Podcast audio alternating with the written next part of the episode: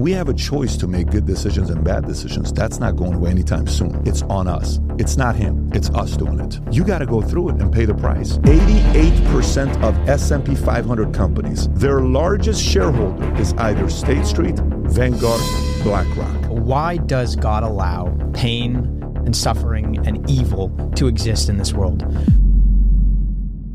Although before we go into that, you might have noticed that our intro today was on fire. It was so good, the background music was crazy, and you're probably thinking to yourselves, holy moly, Graham, where did you get that music? Well, thankfully, our sponsor, Epidemic Sound, there to help. So no joke, guys, we've been subscribed to Epidemic Sound for over 3 years now, and we use them across multiple channels on a regular basis, and they're our go-to for copyright-free music. As a creator, having copyright-free music is crucial, and Epidemic is the only place we trust to have the exact type of music or sound effects we're looking for. They have a massive library of over 40,000 tracks and 90,000 sound effects, and they work with carefully selected artists and give them a fair 50-50 split on streaming revenue. And that's why their business model is an easy one to support. My favorite thing about Epidemic is their ear feature, which works as an extension of the Find Similar feature, allowing you the ability to highlight a specific part of a track and search for music that sounds similar. Their personal plan is ideal for content creators since it covers most platforms, including YouTube, Facebook, Instagram, Twitch, and podcasts. So click the link down below in the description and use our code ICH to get a free 30-day trial. And also, everything you post during your trial period is even protected if you cancel. Guys, it's free. There's literally no risk. Try it out with code ICH. I guarantee you'll love it. And now with that said, let's get back to the podcast. So Pat, thank you so much for coming back on. It's been almost exactly a year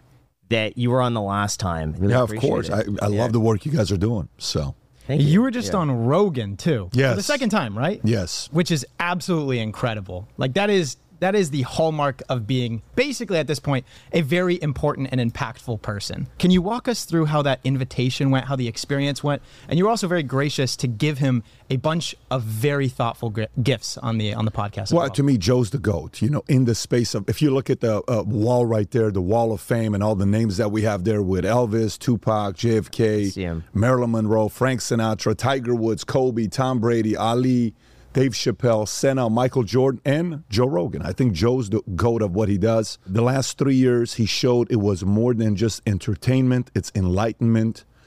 He's getting people to think. He was, I think, one of the most, if not the most, super necessary voice the last 3 years. But in regards to how it happened, I mean, I've been following Joe for a while. I'm a fan of following Joe's content. And I messaged him a few years ago. We were just complimenting him on the work he's doing. About a year and a half after that, he messaged me, says, hey, Pat, I want to do a podcast with you. I went out. And this time around, it was more around me wanting to give him a gift after he opened up his new comedy club. And if you've not been to this comedy club, this was a movie theater before. The place is sick. It's insane. The behind the scenes, the rooms, the way it's set up. Everything has a messaging. He's got the wall from back in the days, the people he bought it from. There's a whole story to it. It's two different clubs that goes at the same time. He performs there, I think, 3 times a week, 2 times on the nights, but 3 times a week. And this time it was just, hey, if you come in to give me the gifts, let's do another podcast together. I'd love to. And then boom, it led to the conversation that it did. That's fantastic. I heard he only has 4 employees right now running the entire podcast. It's not a lot of employees, 4 or 5 employees, but the facility is, let me tell you. The facility is insane. You know, we came, he gave us a tour of the back, and Vinny accidentally steps on the floor where they practice jiu-jitsu. Joe's like, what are you doing? Vinny takes his foot off, and you see all the artwork. Just visualize, I would say, 100, 200 pieces of art laying against the wall because he has no more room for a wall. Are you serious? Yes, it's a good facility. It's a massive facility. Full-blown gym. He's got a room just purely for archery. And then his guys are there. You talk to his guys. They love working for Joe. Absolutely love working for him. But it's an incredible facility. So it's interesting going on different podcasts because I was on yours yesterday and I was shocked at the amount of research and the attention to detail that you put into these podcasts. How much goes into that prior? Great question. So it depends. So for example, for the first, I don't know, 8 years of me doing podcasts, I'm the researcher. Nobody researches for me. So I'm the guy that's reading the book. I'm doing this. I'm doing that. I'm reading, watching the videos, taking notes. I have a format of how I take notes. And whether I start off with facts, then I go to topics, then I go to questions I want to ask. That is the format. I like having facts, and I like having topics and issues, and then I go to questions that I want to ask. And then now we have a whole research team that gives us content, you know, whether if it's If I'm interviewing somebody and it's more of a valuetainment interview, it's just more stuff that's related to you, and then other items that I may want to bring up to get your opinion on that maybe we haven't heard your comment on. Yeah, there's a lot of preparation. I'm sure you saw we now have 74 full-time employees that are working at valuetainment. A part of it is with the consulting firm. Consulting firm is growing extremely rapidly right now. Minnect, our app right now, we got 70,000 downloads the last couple months with Minnect. Where, how familiar are you with Minnect, what it does? Have you? I got a 10-minute pitch and I downloaded it. Okay, so Minnect is, think about 7 years ago or so, lawyer of mine I talked to, we had a 7-minute call. Yeah. He charges me for 30 minutes. And I call him up and I said, why do you charge me for 30 minutes? We had a 7-minute call. He says, that's what lawyers do, minutes roll up. I said, not to 30 minutes. He said, well, you know, what do you want me to do about it? I said, you got to charge me for 7 minutes. He says, I can't do that. I said, what are you worth by the minute? He says, no lawyer charges by the minute. I said, what if there is a technology where I get to pay for people's time by the minute? So that's when we came up with, do you have a minute to connect? Let's Minnect. Minnect is the app. So on Minnect, if I send a DM to somebody, if I want to get a question answered by somebody, most people don't respond back to DMs. About 90% of DMs get unanswered. On Minnect, you're going to get an answer back because you're paying Graham $200 for a question. He responds back. You make 80% of that. Minnect keeps 20% of it. If they want to see a video being responded back from me in a video format, answering a question, hey, Graham, you run a YouTube channel with 4 million subscribers, a video may be $400. But if I want to do a 15-minute FaceTime with you, you get to pick and choose what you want to charge by the minute, 50 bucks a minute. You do a FaceTime, your face is up here, their face is down here. It's done well, so we have a whole team for Minnect. Then we have product development division, and then we have our cutters, editors, shredders. We have our production team here. We have the folks that are running our cigar lounge, our buildings, the next projects that we're working on, about to buy 10 acres to build a campus, that we'll be doing our docs, movies, all that stuff. So it's growing. I think within a year, year and a half, we'll be at around 250 employees. If our HR team speed can catch up, we'd be at 120 employees right now. I hear Andrew Tate is doing quite well on there. Andrew Tate did very well there. I want to say their first month, they made $100,000 on Minnect. Oh, my gosh. Yes. I think they $93,000. It may be between $90,000 to $100,000, their money, on Minnect. You can go ask questions from them on Minnect, Tristan Tate, but you can ask questions of Chaz Palmentieri. You can ask questions from bodybuilders. You can ask questions from consultants, those who raise money. It's a lot of different people. Yeah. And you also recently interviewed Andrew Tate for the second time. Yes. 14 million views in 1 month, which is absolutely astounding. I know for that podcast, extra amounts of research went into it. Can you walk us through maybe like the prior 3 days before that podcast? Great question. So here's what we do. When we do big interviews, it is extra amount of research that we do. You're looking at topics, issues, questions, current events, but you're looking at top 3-5 angles. You can't be a, you know, regular person that's asking the same exact questions. Give me the keys to success, or give me the keys. So tell me what happened here. It has to be angles. If your angles aren't unique, no one's interested. People are interested in unique angles, right? When I get interviewed on different podcasts, I'm like, okay, here we go again. This is another question that's been asked a million times, right? When we did the podcast last time, a lot of clips took off for you guys because you guys did the right job asking questions to get content that maybe hadn't been heard before. That's what the audience wants to see, right? So when we got to Romania the night before, I don't know how many hours it was. I would say we sat there at a table for 6 hours to prep on what angles to take with the interview. And when we did the interview, we were all going on probably a couple hours of sleep, and it was done. We stayed with him till 12 o'clock, 1 o'clock in the morning. But yes, you're looking at angles, and I'm not only interviewing him. So I interviewed Andrew, and then right after us with Andrew, we went to Tristan without a break. So it's boom, boom. The interview, 7 hours of doing interviews, back to back to back. But yes, lots of preparation. And what angle did you settle on for the Andrew Tate interview, and what other angles were you thinking about? So BBC, to me, missed the mark with him when they came out trying to do a gotcha interview. They look disrespectful.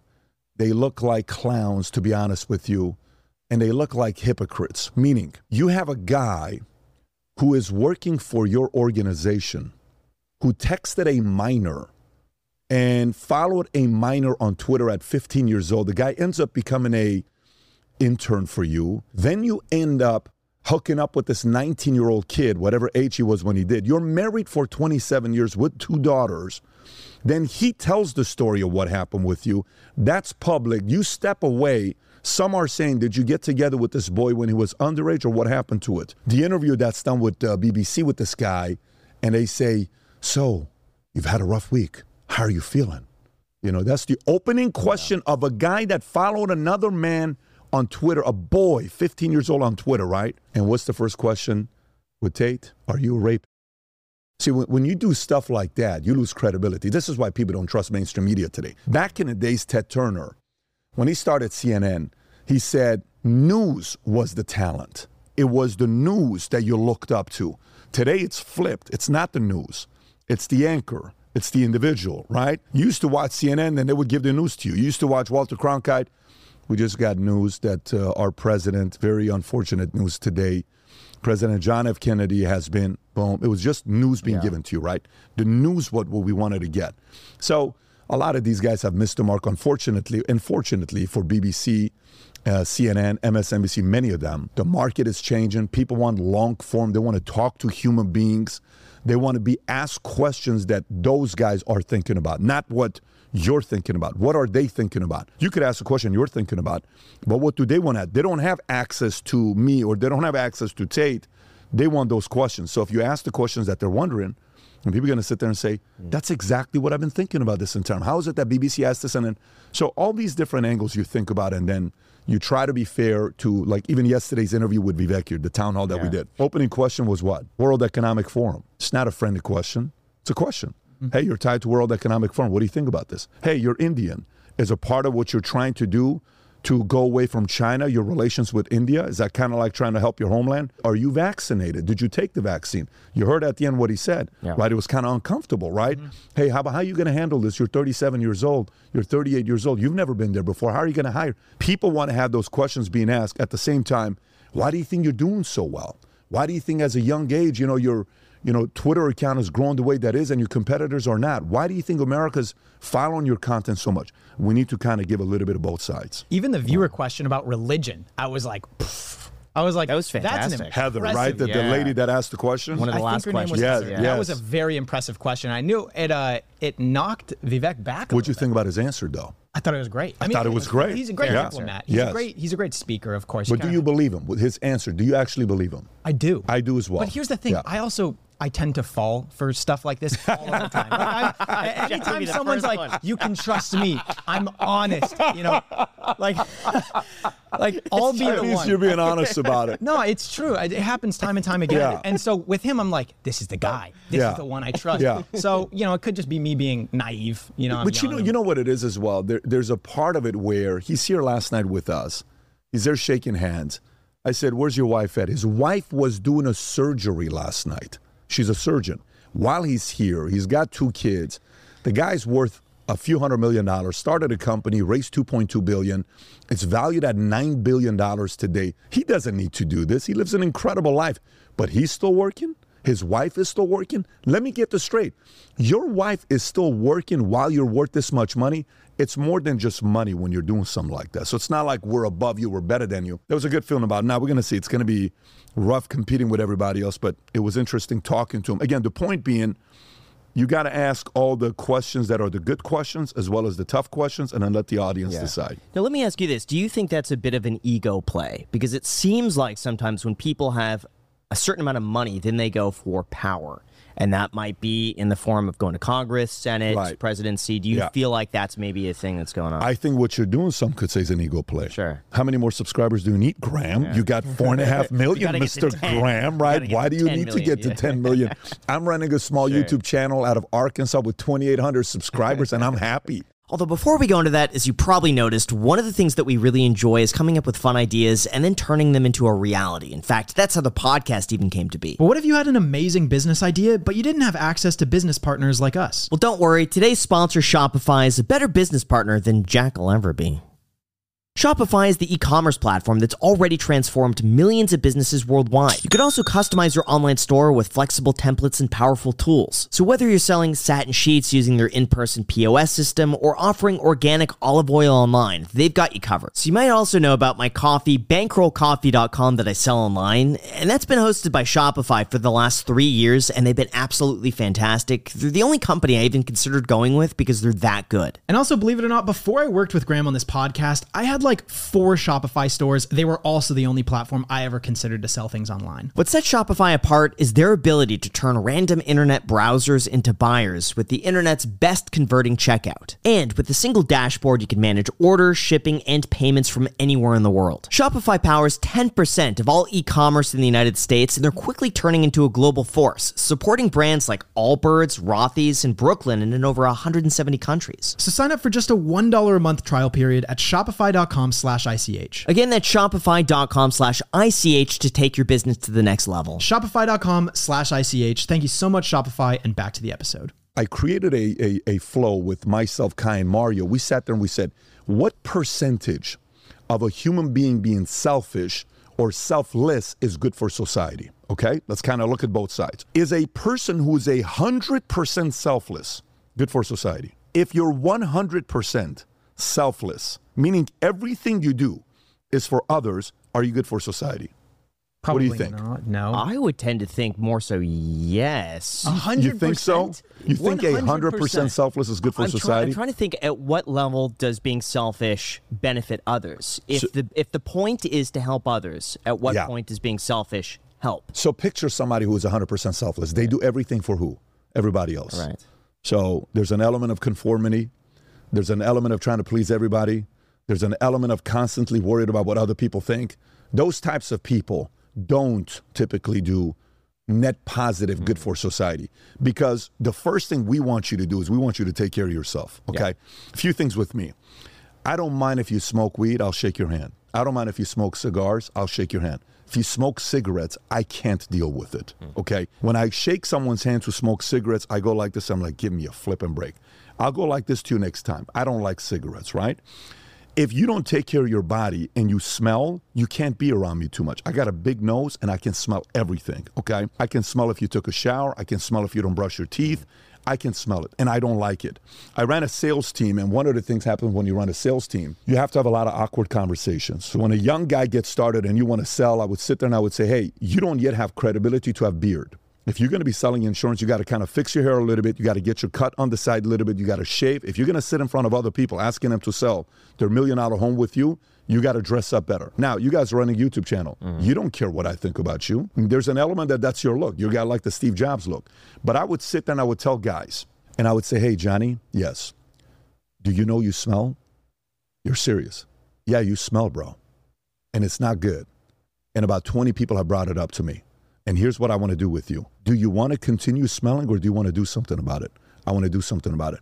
I don't know if you have a father figure in your life that's having this conversation with you, but I'm going to have it with you, and we're doing it privately behind closed doors, so you don't need to be embarrassed. But I'm hoping for the rest of your life, no one ever needs to have this conversation with you. Fair, fair. Let me give you the starter kit. Here, what do you use when you shower at night? What soap do you use? What shampoo do you use? Tell me what razor do you use. Can you actually show it to me? Go on the website and show me what you buy. You use that kind of shampoo? Are you sure? How do you wash yourself? Do you blow dry your body afterwards? Do you blow dry down here, and your toes, because that's where fungus is? How do you blow dry? What do you do? Here's what I do. Okay, how do you shave? Do you shave up? Do you shave sideways? Do you shave down? What are you doing? Pat, no one's talking to me about this kind of stuff. I'm 23 years old. I totally get it, but it's my job. I'll do it the first time, but it happens second time. You got to figure something out for yourself, because sales is not going to work out. So here's an option for you with deodorant, okay? Here's the toothpaste. Here's the toothbrush. Here's the spray. Here's a cologne. Go start working on this. This is a soap you can use. This is the axe you can use. I would give them the starter kit, and they would come back. Because if you're 100% selfless, you don't really care about, taking care of yourself. All you care about is, you're hurting everybody else. Now let's flip the question. Do you think a person that's 100% selfish is a net positive to society? No. Do you think more than 100% selfless? Makes you think. Yeah. So what Probably is the, not. Think about a person that's 100% selfish. What do they typically do? Make money. Great, that's a positive to society. What else does 100% selfish do? They take care of themselves. Right. They're clean. They probably don't donate. Right. That's fine. Don't volunteer. But the unselfless one probably doesn't make any money, because that guy doesn't have any dreams or vision or goals. So when you think about this element and you say, do you think Vivek's doing it for ego and all this stuff? I think you're doing it for ego. Sure. But I don't think it's 100%. So the number we found that's reasonable, that's a good amount to be that a guy's still driving, is 70-30. If 70% of you is driving for your goal, your dreams, your vision, 30% is for him, the people around you, your audience, yeah, you're a net positive because you're constantly in search of something. If somebody is 50-50, they're typically a good advisor because they don't want anything from you. You know, the only thing they want from you is a little bit of credit to say, hey, John, thank you for that advice. So that is an element where anybody that runs, they're typically around the 70% selfish, 30% selfless. What would you say you are? I think I'm around the 65%, 35, 70%, because for me, so my wife and I, when we have a conversation about vision, and I say to her, I said, babe, if you want somebody to be home every night at 6 o'clock to have dinner, I'm not the guy. If you want somebody to be in town every single week for the entire year, I'm not the guy for you. If you want somebody that's going to sit there and say, oh my God, I'm so sorry, I'm this, I'm that, I'm this, I'm not that guy. I'm not compromising my vision because that vision is a commitment I have to my father, my heritage, my family, and my God. I'm not compromising that vision. I'm not compromising my values and principles. These are things that I'm fighting for. If you're okay with that, let's roll. If you're not, let me introduce you to some of my friends that may be a better match for you than me. This is when we were dating. Okay. So if I see relationships, husband and wife, I'll typically talk about this and, you know, I'll talk to someone, I'll say, oh my God, this guy's a real good talent. I like him a lot. So let's just say you and I have a good meeting tonight and you leave. Like, Pat, I'm on fire. We're going to go do this. And let's just say we have a God conversation or we have a health conversation or we have a political conversation. And you're like, this is fantastic. That's a good point. And then you go home. And your wife says, you explain to, babe, you won't even believe what I just saw was over here. Then Vivek was talking and Patrick was saying this. And, yeah, that's a good point. That's stupid. That doesn't make any sense. You know you're not that. You're not like them. That's not you. You don't think so, babe? No, those are just a bunch of egotistical people. Yeah, you know what I thought about that? Yeah, I think you're right, babe. I love you. And you go to sleep. Versus, you go home, babe, I saw this debate and I'm Vivek and Patrick. And yeah, babe. That's not you. That's stupid. Those are egotistical people. What are you talking about, babe? Yeah, those are egotistic. These are people that only care about themselves. I'm sorry, babe. You care about you. Take care of yourself. I'm glad you do. I do. I love the fact that they're driven. I like being around people that are doing this. They inspired me tonight. Babe, you know, we want to live a different life. Babe, I don't know what life you want to live. This is the life I want to live. I'm hoping you're bought in. See, if you can't have that conversation, you don't have a backbone, then you're the one that's going to be bitter 5, 10, 15, 20, 30 years down the line, looking back saying, I compromised my vision for this girl, and now you're upset at her, you're blaming the wife, you're seeing your kids, and you're saying, if you only know what your mom did to me, it's not the wife's fault, it's your fault. Because the way you compromise your vision that you have for what you want to do that God put on you, you know, if there's something you keep thinking about, that's a vision that's important to you. And if you can't have the backbone to pursue it, then it's not a last appointment issue. You're not fully committed to what you want to do. You can be fickle and people can change your mind constantly. I notice God is a topic that comes up frequently with you. What role does God have in your life? And do you think that everybody needs a relationship with God to some capacity, or could some exist without a relationship with God? Everybody has a God. Okay, my God from 14 years old to 25 was women. They were my God, okay? It was everything I wanted. I couldn't get enough of it. I wanted all of them. I wanted every ethnicity, every background, in every place, in every club. I wanted them all, okay? Some kids, their God is video games. Some people, their God is food. Some people, their God is the amount of likes they get on social media. Everybody has a God. So there's no such thing as, you look at these people who believe in God, they need God, they're weak, that's what they are. No, no, look at you who your God is. Your God is porn. Your God is women. Your God is money. Your God is, everybody has a God. So there's no such thing as, I have a God, but you don't have a God. You have a God as well. I said, we have a different God. So let's set that part aside about who has a God, who doesn't have a God. For me, you know, my entire life, I had a big conflict with the man upstairs because, you know, when you're living in Iran and your mom and dad have taped the windows because when the explosion of a bomb comes, you don't want the window to, you just want it to fall and it doesn't hurt the kids. And my bed is right underneath 7, 8 windows in Khiyaban-e Hojat in Iran. street name is Hojat, and we're right there. That's not a good environment to be raised in. You're going outside, you're seeing holes in the ground in the places you used to play. Right across the street, you're hearing this whistling sound, and your parents get divorced twice in 20 years. They get married, your sister is born, they get divorced, then they get remarried, then you're born, then they get a divorce. And the visual that I had as a kid, when every night on the fourth floor, my dad would walk up at 8:30 and I would see his head, first step, boom, boom. I knew my dad is here. I'd run up to the door, open it up, give him a hug. That, the last time I experienced that, I was 10 years old. Boom, gone. I don't see that head climbing at 8:30 anymore when he come home from work. It was the best moment of my day. That's the last time that happened. The only vacation I ever took as a family with my mom and dad, we went to a city called Esfahan. And Esfahan is like an old city with a lot of different things. There's a song by a man named Moeen. He sings a song called Delam Mikhad Be Esfahan Bargardam. I'll sit there in my backyard and I'll listen to that song for 2 hours straight. It's just, he's saying Delam Mikhad Be Esfahan Bargardam. My heart wants to return to Esfahan, okay? My heart wants to return to Esfahan because my entire family was together.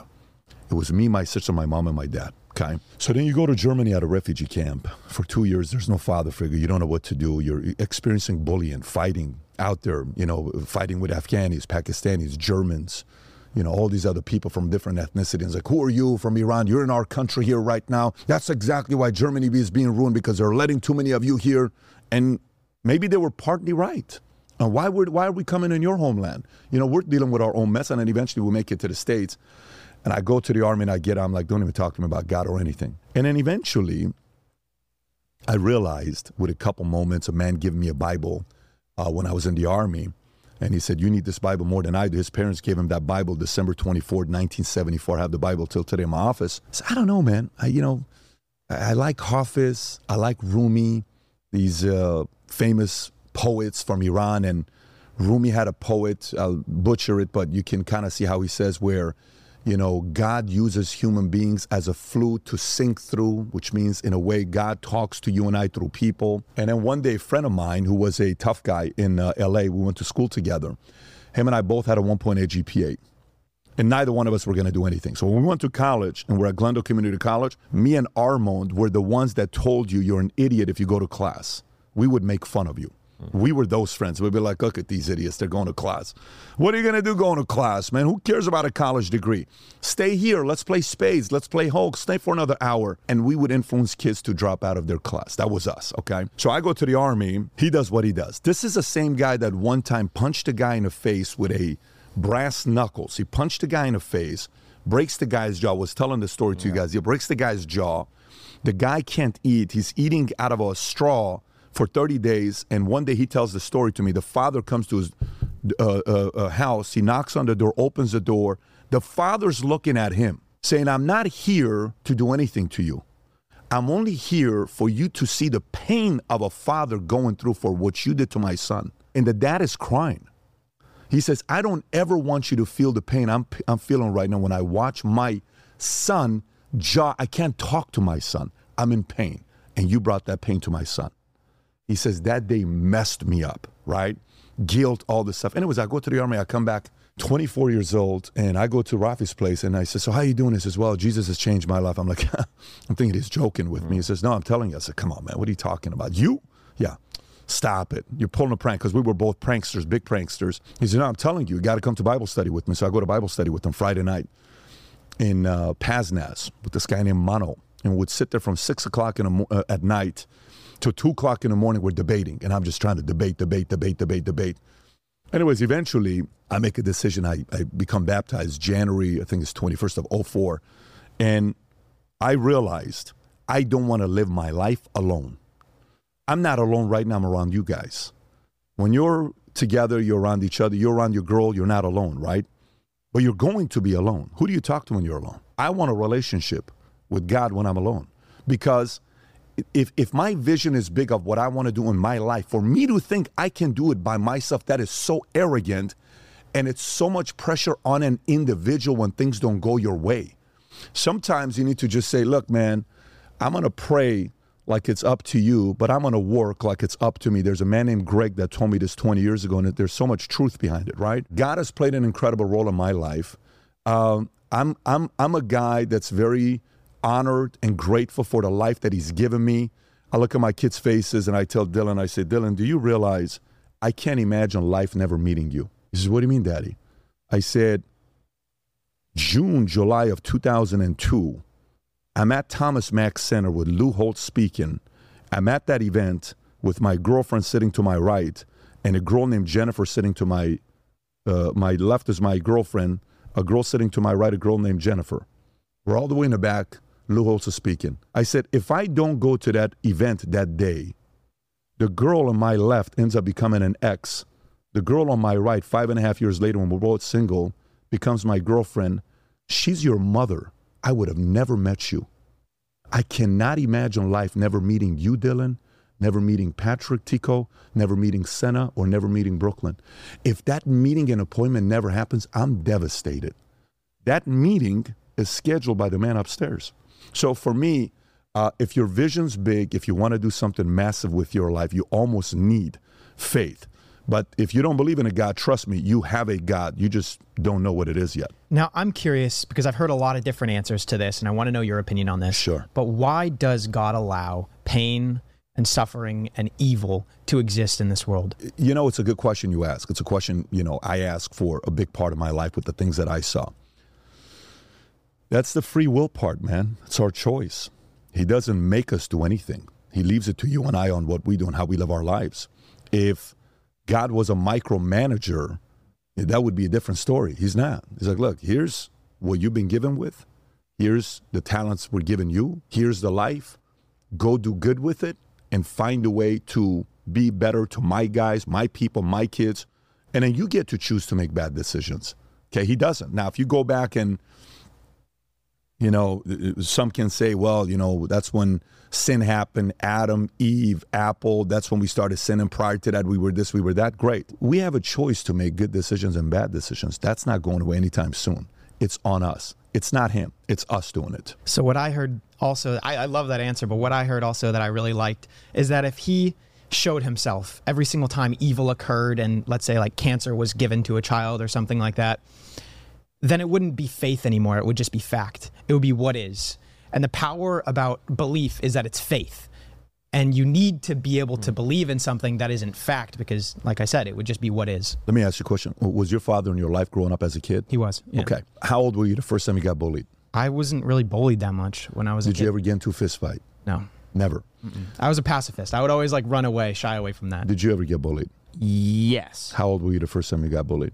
Kindergarten, preschool. People call me graham cracker. Graham cracker. Oh, well, I would get bullied. Yeah, I would get bullied like that. Sure. People, because I'm Jack and my last name's Selby, so they abbreviate Jack S. And Jack S, so they call me that. So how often did your dad go and beat those guys up? Never. Why not? Why would he let that happen to his son? Because they're minors. I never told my parents. But let me ask you another question. When you grew up, did a girl break your heart when you were 18 years old? I had my heart broken a little bit. Okay. Yeah. Did your mom go and slap her in the face and say, how dare you break my son? No. Why wouldn't she do that? How dare she break your heart? Why would a mother let their son's heart be broken? What kind of a mother do you have? You know, is that a good mother? Of course it's a good mother. You have to go through it. Okay. You got to go through it and pay the price. Have you done any wrongdoings? You ever got caught stealing? You ever got caught cheating on tests? You ever got caught doing something that was wrong? You ever got suspended? You ever got referrals? You ever got into, you know, something you shouldn't have done? Yeah. And it hurts your parents, you know. One day, my son is in soccer practice. This is my oldest. And he calls, my wife calls and says, babe, they just kicked him out of the camp. So what do you mean, babe? They kicked him out of the camp. So what are you talking about, babe? Why would they kick him out of the camp? He knocked the kid out. I said, what do you mean? He knocked the kid out in front of the coach. He punched him. The kid fell. He knocked him out. They said, he can't come back here anymore. So when I hear my son in the back screaming, Dad, you know I'm not afraid of the truth. You call me honest Tico. You say I'm like honest ape. I'm not afraid of the truth. I said, what happened? He punched me first. I said, Tico, I'm telling you, he punched me first. I said, come on. I said, put the phone in his face. So he puts the phone in his face. I said, I'll go fight for you. But you better be telling me the truth. I'm telling you the truth. And you see the tears coming down. Mm. I said, no problem. All good. I called the owners. I said, hey, I heard you guys kicked my son out. We did. He punched a kid in the, and he knocked him out, and parents were right there, and we can't come back. We can't have that kind of behavior. I said, do you guys have cameras there? We do. I want you to go watch the camera and see who hit who first. Okay. How soon can you get back to me? Give us an hour and practice sense. No problem. 2 hours, nobody calls. 3 hours, they call me. How you doing? Good. So what happened? Your son is right. He got punched first. And he reacted and he knocked him out. We've asked the other kid to be gone for a week. Your son is welcome to come back, but I personally wanted to call you to apologize. I said, you didn't need to apologize to me. I don't care. You didn't offend me. You need to apologize to my son. I'm going to bring him in, and I need you to have a conversation with him. I take him to practice. His mom typically takes him. I take him to practice. I said, go ahead. The guy coaches a Venezuelan, phenomenal, classy guy. Gets on his knee and says, son, I just want to tell you, we messed up. You were in the right. We were in the wrong, okay? And he goes in and he plays his game and he does his practice and all this stuff. It's a great practice that he has. But you can tell, like, somebody had his back, right? Now, in life, sometimes when you're right and somebody does something to you, it may take 5 years till you get your redemption, 10 years, 15 years till you get your redemption. But these are the types of moments where, you know, at times we have to go through our mess. At times, God's going to use somebody to come and defend you. And at times, no one's going to show up. Sometimes you're going to I never told my parents. Sometimes, you know, if you're not praying, talking to God, he doesn't know who to send. You ain't praying. Sometimes you just got to, the best way I started praying is the following. My first prayer was like this at 18 years old. I said, God, I don't believe you exist. I think it's fake. I think it's for people that are weak. But I'm going to pray. And if you're out there, great. I'll see what happened here with the prayer. If not, I'm just going to talk to you. That's how my prayers were for 3 years. I prayed like that. So the exercising of praying, if somebody's watching this, you're doing it yourself. You don't have to tell people you're praying. Test it and see what happens. Go do enough for about 3 to 6 months, see what happens. And then test it for yourself. If it doesn't happen, it is what it is. But at least take the first step to start praying to a God you don't believe exists and see if he responds. Now, I'm curious in your son's case, going back to that fight. I was always taught that if someone were to hit you, you don't hit back, and you should walk away, go tell a teacher or something like that. How do you balance that and standing up for yourself and punching back harder if you get punched first? Those are the standards you're going to have to choose when you have a kid. But to me, think about the profile of a bully. What is the profile of a bully? The profile of a bully is he finds targets. And what does a bully fiend? Weak targets, targets that he's not afraid of, targets that back down, targets that don't come back at you, right? Do you watch UFC at all? Not really. Do you like boxing at all? I like watching it. I don't typically, though. No. Do you watch any UFC, any of that? Casually watch it. What do you think about it? What do you think about fighting? Not for me, but I appreciate the sport. Does it entertain you at all or no? It does. It does entertain you. Do you know 90% of these guys, when they started fighting, why they started fighting? They got bullied. Yeah. And look where they are now. So, I mean, you know, there's an element of that where if somebody comes and bullies you once and you don't do anything, second time around, third time around, fourth time around, now you have a reputation. You know what the reputation is? You can bully them. I remember when I started my own insurance company, September 23rd of 2009. A month later, I get sued. 400-page lawsuit comes to me, okay, from a $400 billion company, massive company. And they sue me and they sue 5 other people, which means we have to represent 5 people. It's not like they sue me only. We'll have to get legal for me. They want to make sure everybody depletes their savings and they scare the crap out of everybody, and all the insurance companies, they don't want to give me contracts. They're like, Patrick's got a big lawsuit. He's going to go out of business, da-da-da-da. At that time, I could have either sat there and taken it from the bully, or I had to make sure they also knew where we stood. We had multiple conversations. The moment they realized where we stood and we were not going to take clients, we were not going to defame and start saying this and this and that and, you know, trashing them and all that other stuff. Nope. I'm a guy that was going to wait to see what you say about me, then I'm going to come at you hard. But if you don't say anything about me, I'm not going to say anything bad about you at all. We're good to go. We move on. So he finally said, look, man, if you don't say anything, we won't say anything. No problem. Good to go. So we go. We roll. I don't at all talk about the company. I don't at all trash nothing. If you go ask any of our sales guys, did Pat ever train on trashing other insurance company? They'll tell you Pat's never trained on that. We've got 45,000 agents nationwide. Then one day, I get a letter from the CEO of this company, a cease and desist letter. There was an image going around on Facebook that a guy created named Tony, and he was comparing our comp to them. I don't like doing stuff like that, but he did this, and then it went viral. And the CEO sends me a letter, and it's comparing our comp, and he says, well, you know, we just want to let you know we paid this much commission last year, this much this, this much that, and you need to have your designers not put this out there. And I'm like, okay, no problem. Cease and desist letter comes to my house. So now I'm getting ready to send a response back to him with a letter to his home office. Then all of a sudden I notice 50, 100 people post that letter on social media from their company. And these are all leaders. So I noticed the letter wasn't just sent to me. He sent it to me and to all their vice presidents to say, we are not backing down and we're going to bully this guy. No problem. Now I have to react. At 2:30 in the morning, I react with a letter I write, open letter Facebook post that you got to go read, okay? And I post the image. And I say, first of all, I want to say, whoever created this image, I want to thank them because it took us 7 years to have a meeting together. I've received many different love letters in my life, but yours is one of my favorite love letters of all time. I thought this was only going to me, but since you chose to send this to every other leader in your company, I figured it was better for me to write an open letter to you. And I went through the whole thing. I said, I noticed you golf 3, 4, 5 times a week at these 2 different country clubs. I noticed what your work is. I noticed what you're doing. As a person who's a founder, we work at a different level. I've noticed your company got started in such and such year. The founder got their insurance license in 1977. I was born in 1978. I wish I could sell insurance as an infant, but I couldn't. I got out of the Army and this and this sometime, and I put that out there. That goes viral.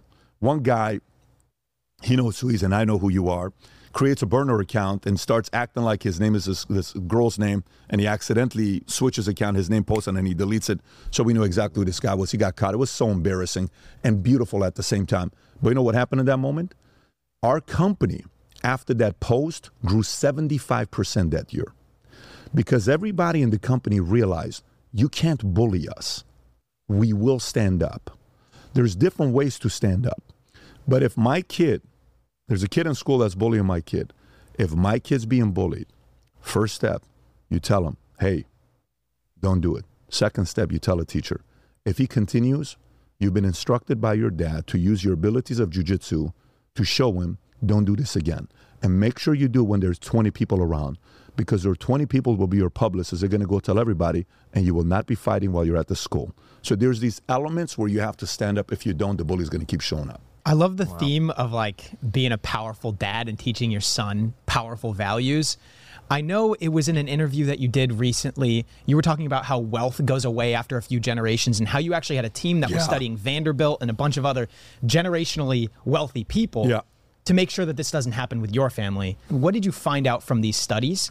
And what strategy are you going to employ to teach the right things in your children to make sure that the wealth stays? Yeah, you know, this whole thing got started when I interviewed this guy. I keep forgetting his name. So this guy, his job is to deal with families that are worth $100 million and higher to make sure their kids turn out well. That's his job. Think about what an interesting job that is. And he's in Seattle. Why is that important? Amazon, Microsoft, a lot of billionaires, a lot of hectomillionaires, definitely a lot of decamillionaires, right? And I said, what was the common theme you realized with when you got there to help the families? What was it, Patrick? 99% of the time it's too late. They call me once their kid is already a drug addict. They call me once their kid is already an alcoholic.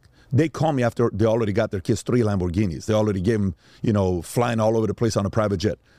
It's done. There's nothing you can do about it at that time. 20 years ago, I read a book called Ultimate Gift. I don't know if you've ever read the book Ultimate Gift by Jim Stovall, who I believe is blind and deaf. He wrote this book, Ultimate Gift. It's like 100 pages. I read it. I bought 1,000 copies. I sold it to all my guys. I said, you guys all got to read it. This is the book of the month. The story is about a guy who moves to Texas, works for this guy, who when he dies, the guy leaves him the land. And this guy, I think his name is Rex in the book, or Rand, something like that. The land that he gives to this employee of his ends up being a land filled with oil. So he strikes oil. So he becomes a billionaire. And when this guy becomes a billionaire, he's got massive accounts, companies, oil, thousands of employees, beautiful big house, properties all over the place. And then he realizes he spoiled everybody. He spoiled his wife, his kids, everyone. His best friend is his lawyer of 40 years. So he sits with his lawyer and he says, look, I want to do a couple things. He says, what's that? I want to make a video that I want you to play the day I die, when everybody shows up to get their inheritance, and I want you to play that video for them. So can we shoot that video together? He says, great. What do you think I should say in the video? They make a list, pray. And the whole video starts, right? He's talking to them. In the video, he says, if I ever play this video, it's because I'm dead. Then he creates 12 other videos. So anyways, let me first tell you what the first video is. The day comes when he dies. Family shows up, his sons, his wife with two young men, and, you know, all of these guys are showing up. I think his daughter with two young men, and, you know, all these guys are, it's like, oh, they're smiling, all this, hey, hey, and they're talking to the lawyer, because the lawyer is the guy he trusted the most. And the lawyer knew everyone's drug addict, you know, habits, everything. Plays the video. Hi, if you're watching this video, it's because I'm dead. Let me tell you what this is all about today. You're here, you're happy. You're probably smiling because you're going to get your inheritance. This is a big day for you. You see them, they kind of feel like uncomfortable, but they're smiling. And he says, to you, my such and such daughter or son, I'm going to leave you my $600 million account that I have with, you know, my investments. However, you're going to live off the interest. That money is not for you. My advisor makes all the decisions financially. You don't get to tell him anything what to do. The money is hopefully going to go to your grandkids, if they behave, and if you can show that you can manage this money well. To my other son, I'm going to give my real estate portfolio, whatever, $500 million. But guess what? The cleaners have more say about the house than you do. The property manager has more say than you do. And it's kind of going through that. Mm-hmm. And he says, you're going to get this, this, this, the company. But you don't get to run the company. My board runs the company. You're not even the chairman of the board. It's just the shares. And all of this is written with the lawyers. And they're going through, everybody's pissed off, walking out, pissed off, walking out, pissed off, walking out. And he says, to my nephew, I don't have anything to give you. Well, one thing, you're not going to get a car. You're not going to get a house. You're not going to get stocks. You're the only one here that I haven't spoiled. You're the only one that has a chance at life. What I have for you is the ultimate gift. The ultimate gift is going to take 12 months for you to realize what it is. I have 12 videos I've created just for you. Every Tuesday, if you choose to find out what the ultimate gift is, you come in to my lawyer, my best friend's office. He plays one video, you watch the video, then you have 30 days of what you need to do. 12 months later, you get the ultimate gift, and you see the nephew is like all upset, you know, pissed off. He says, you're probably not happy right now, and I understand. And you're probably gonna walk out. It's a scene that he's walking out.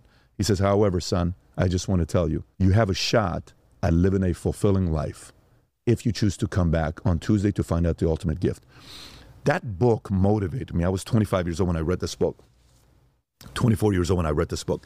So this thought I've been thinking about for a while, you know, and so when you think about some of these families that did it right, they spoiled their kids. They weren't there for their kids. They didn't manage their kids. They bought their kids' love with gifts. You know, it's like, I don't buy gifts for my kids. If you ask my wife how many gifts I bought for my kids, I'm not a guy that buys gifts for my kids. I'll say things like, hey, daddy, can we get that Lego? That Lego was $10. Hey, daddy, can we get that video game? That video game is $20. Hey, daddy, can we go buy the new FIFA? You finish Atlas Shrugged, you'll get it. Hey, daddy, I want to get a, right now, my youngest son picked up Fountainhead by himself. He's reading, he's on page 250 or something. He knows if they finish Fountainhead and a few other things, this guy's been working on this for 2 years. They're about to get their treehouse, but the treehouse they've been asking for 4 years. It's been 4 years till they get their treehouse. What is a treehouse if I buy it? 10 grand, 20 grand, 50 grand? It's not a lot of money. I don't have a problem with that part, but I want them to earn it. Everything for me is with them busting their asses. My son's schedule every day after he gets off school, 3 to 4 he swims, 4 to 5 is soccer, 5 to 6 is jiu-jitsu, 6 to 7 is baseball. By the time he comes home, he asked me a question the other night. He says, daddy, do I have a busy schedule or just a normal schedule for all kids? I said, that's very normal. He says, because when I talk to my friends, they don't have my schedule. I said, they don't want to tell you the truth. Everybody has this kind of a schedule. I said, but listen, here's what I will tell you. He said, what's that? You're a bit David. I don't care what the Jones' schedule is.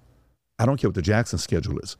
This is the Bet David schedule, okay? And this is the schedule you're going to go on. But daddy loves you. I'm here for you. We're going to celebrate victories. We're going to do this. We're going to do that. I think it has to be something you think about. But even with parenting, I mean, you can do everything right, and the kid can still screw up. You can do everything right. They still have the choice to make. They can still hook up with whoever they want to. They can still choose to have sex without a condom with a girl they met at a club and get that girl. All of these things are still possible. They can still be tempted on one day. They're pissed off at their daddy. And they walk away and say, you're just too much. My girlfriend is right. You are a capitalist. All you care about is money. That's your God.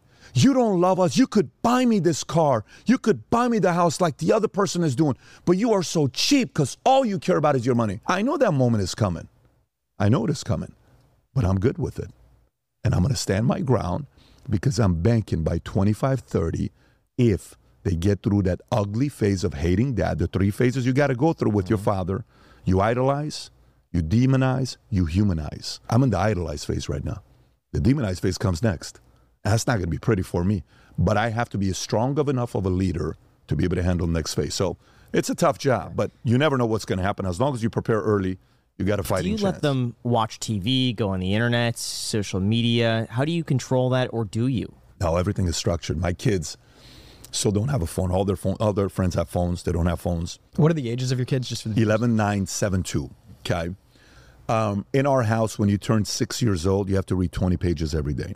Okay. In the books, there's steps on what you go through next. And then when you have to read a serious books like, you know, whatever that was, something of fire or, you know, Hunger Games. There's a couple of these books like Harry Potter or, you know, some of these serious things that you need to go through for your imagination to kind of see the different stuff that's out there. And then you're going to read some real books when you're 9 years old, 1,000-page type of books to kind of go through it. But video games, there's no iPad throughout the week. Zero iPad throughout the week. Saturday, Sundays, if you have a C in your class, there is no iPad at all, ever. Zero. If you have one C, you get no iPad. Not on Saturdays, not on Sundays, nothing. So my son, one of them has a C. Guess what? There is no iPad for him. However, Saturday, Sunday, you wake up this morning. My daughter woke up at 7 o'clock. She read her book. Came, Daddy, I read the book. What'd you learn about it? Here's what I learned about the founding fathers. I learned that this, and I learned that this president is this. Seven-year-old daughter. I said, great, babe, you can go play iPad for an hour, okay? Because she's made up all her assignments for the week. When it comes down to TV, if you haven't read, you can't watch TV. Same thing. On the weekends, I pick movies. We take turns on movies and all that stuff on what they can do, and that's kind of what we do with it. Now, let me go to the seaside. I need leverage to get my kids to get smarter and read the content and study the material that I want them to read. I'm watching my son. He hasn't played iPad for 3 months. And I'm like, you're wasting an opportunity because he doesn't have a desire to learn. He's just waiting for the C to become a B so he can play iPad. I said, we got to figure something out. I said, here's what we're going to do. For every documentary you watch that I choose, an hour documentary, you'll get 30 minutes on the weekends. And this is during summer season. So guess what?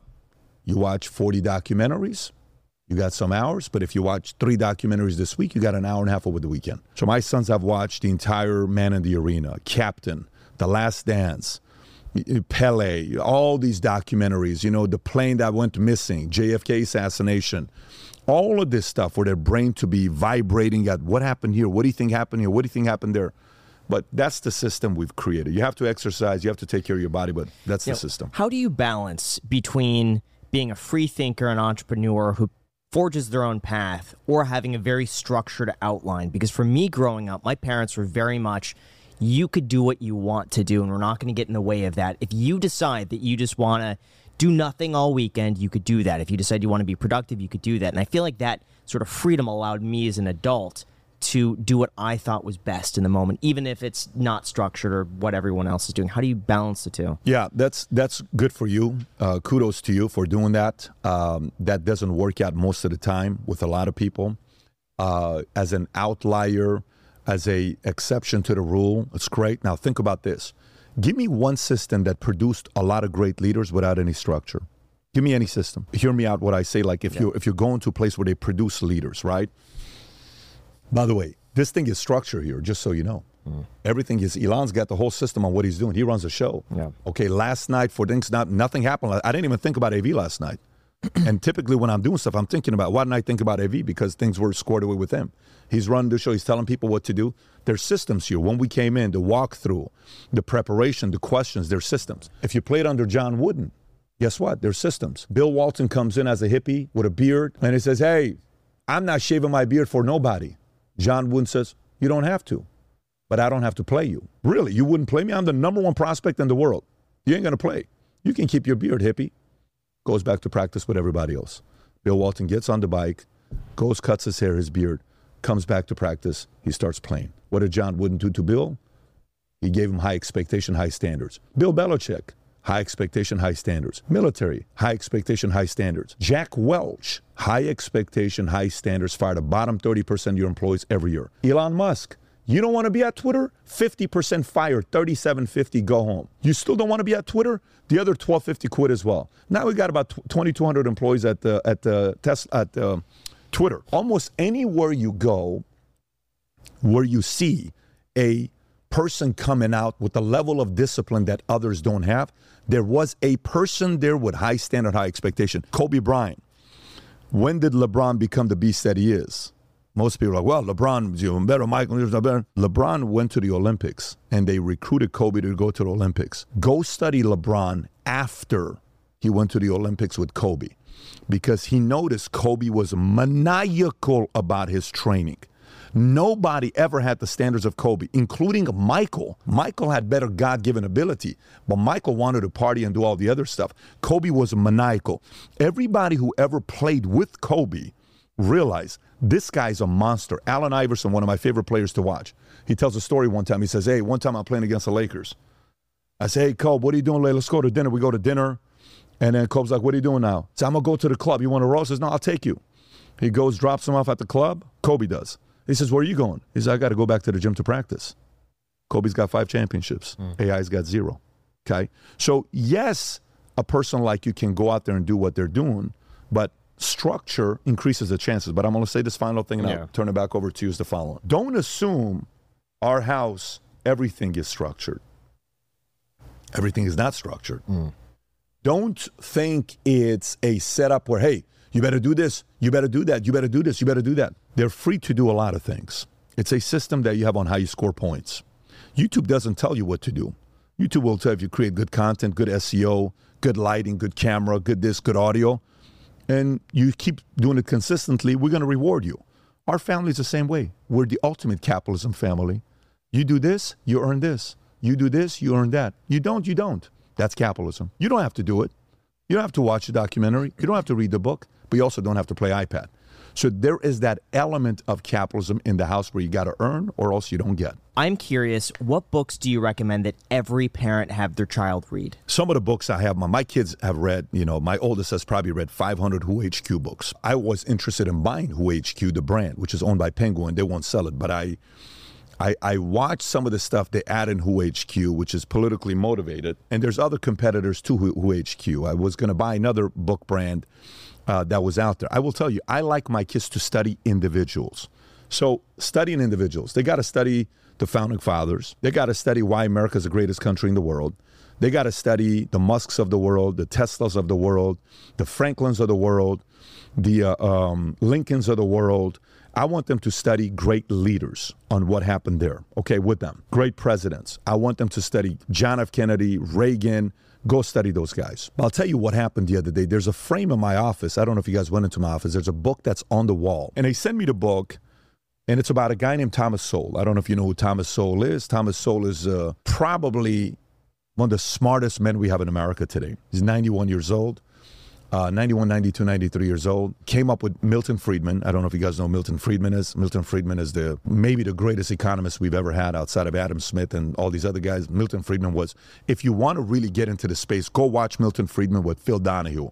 It's 43 minutes. And just watch that for yourself and you'll be fast. I think he's wearing a yellow coat or a yellow shirt. Incredible. If you go there and then you watch Thomas Sowell debate, just type in Thomas Sowell debate. It's an older Thomas Sowell with glasses. He's debating a lady. You'll go into the rabbit hole and watching this stuff forever. My kid, book comes in, he reads the Thomas Sowell book, okay? I come home, he says, Daddy, what are we doing? I said, what do you mean, what are we doing? I have to go make money. So you have to go make money. Yeah, I got to go make money. I don't know how I'm going to go make money. I'm going to go and knock on the doors here in the people in the neighborhood, and I'm going to see how I can make money with them. So what are you talking about? He says, no, I got to go as a capitalist. I got to go make money. But I can't take credit for him. I've never told him, go out there and find a way to make your own money. He read this book. So he goes out, comes back, nothing happens, sweating. It's 100 degrees outside. Next day, his brother joins him, and his sister joins him. So it's him, 11, 9, 7, they're out. And an hour later, somebody calls us. Hey, are these your kids? Yes. They're out here knocking on doors saying they want to find a way to make money. Do you mind if I teach them how to walk my dogs? Because I need somebody to walk my dogs. I said, no problem. It's a 65-year-old lady. So they walk the dogs. They come back sweat, totally sweaty, messed up. And they come back and they say, yeah, Daddy, this lady gave us $20. I said, she gave you $20? Yeah. I told him, whatever you make, I'm going to match it. So if you make 20, you get 40. I said, so what do we want to do with this $20? I said, who's the CEO of the company? He said, well, Dad, that's me, my oldest. I said, so what amount of this 40 you want to pay yourself? He says, I'm going to pay myself, you know, 20 or whatever, okay? Mm-hmm. I said, what amount do you want to pay the second best employee? He says, no, Dylan worked really hard. I'm going to pay him 15 or whatever the number. And Senna came and she was supporting cast and she was sweet. So we're going to give her $5. So she's all happy. We're doing a video, by the way. It's a great video. I take the $20, the first one, and I frame it in my office. I take a picture of them walking the dogs. It's in my office. And I put the book, the first book that they read that caused them, influenced them to become capitalists. So for me, it's less about what brand book they read. It's who they read. If your kid reads Thomas Sowell, oh my God. If your kid reads innovators, creators, founding fathers of America, what these guys went through to create the greatest country in the world, that's going to inspire them in weird ways. These guys have read more books than I read. The amount of books my oldest son has read, I did not read until I was 28 years old. This guy's read at 11 years old. Imagine the imagination with this kid on how, you know, how he's wired. So I think it's more names and individuals than it is like certain brands. How do you know someone is ready to have kids? Yeah, that's a good question. So to me, I think the wrong people are having too many kids and the right people are not having enough kids. I think the wrong people are reckless when it comes to kids. They don't think about it a lot. Mm. They're like, hey, government's going to pay me money, or hey, you want to have unprotected sex? Oh, shit, I'm pregnant. Oh, great. Versus the right people who overthink it. Guys like you. It's like, well, you know, if we have a kid, it's going to cost us around $280,000 between 0 to 18. And if we want to have three, that's about $1 million. And if we're going to put them in our private school, for us, it's probably not going to be $280,000. It's probably more like $600,000. So, babe, if we're going to have this at 12% interest on this fund with American Funds, Investment Company Act, you're overthinking it, right? Where a guy like you, you know how many kids you need to have? Do you know how many kids you need to have? You need to have five kids. I was about to say one or two. No. See, a guy like you, yeah. I want to see a guy like you have five kids because I know you're going to, if they're going to be like you, we need more youth in the world. But if you have one kid, you're screwing up the ratios. Think about what I'm saying to you. The rate of the people who have money, who are resources, you're gentle. Just looking at your energy, you're an incredible father for a girl. Your girl's going to love you. She's going to be all over you. You're going to be like her hero for the rest of her life, right?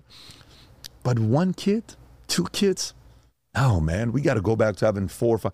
My wife and I, and if we were, I'd have 20 kids. My wife would be pregnant every year, and she'd have a 3-month vacation every year of not being pregnant. Hmm. And then you got your vacation, babe? You're done? Boom. Next one here. Next one here. We'd be going 20 years straight. But no, I think the right people need to have more kids, and they're overthinking having kids, and the wrong people are underthinking having kids. So if we can get those ratios down properly, then society will be in a better place. So on the topic of the ESG ratings, I know that you said that when you sold your company, you had a really high rating.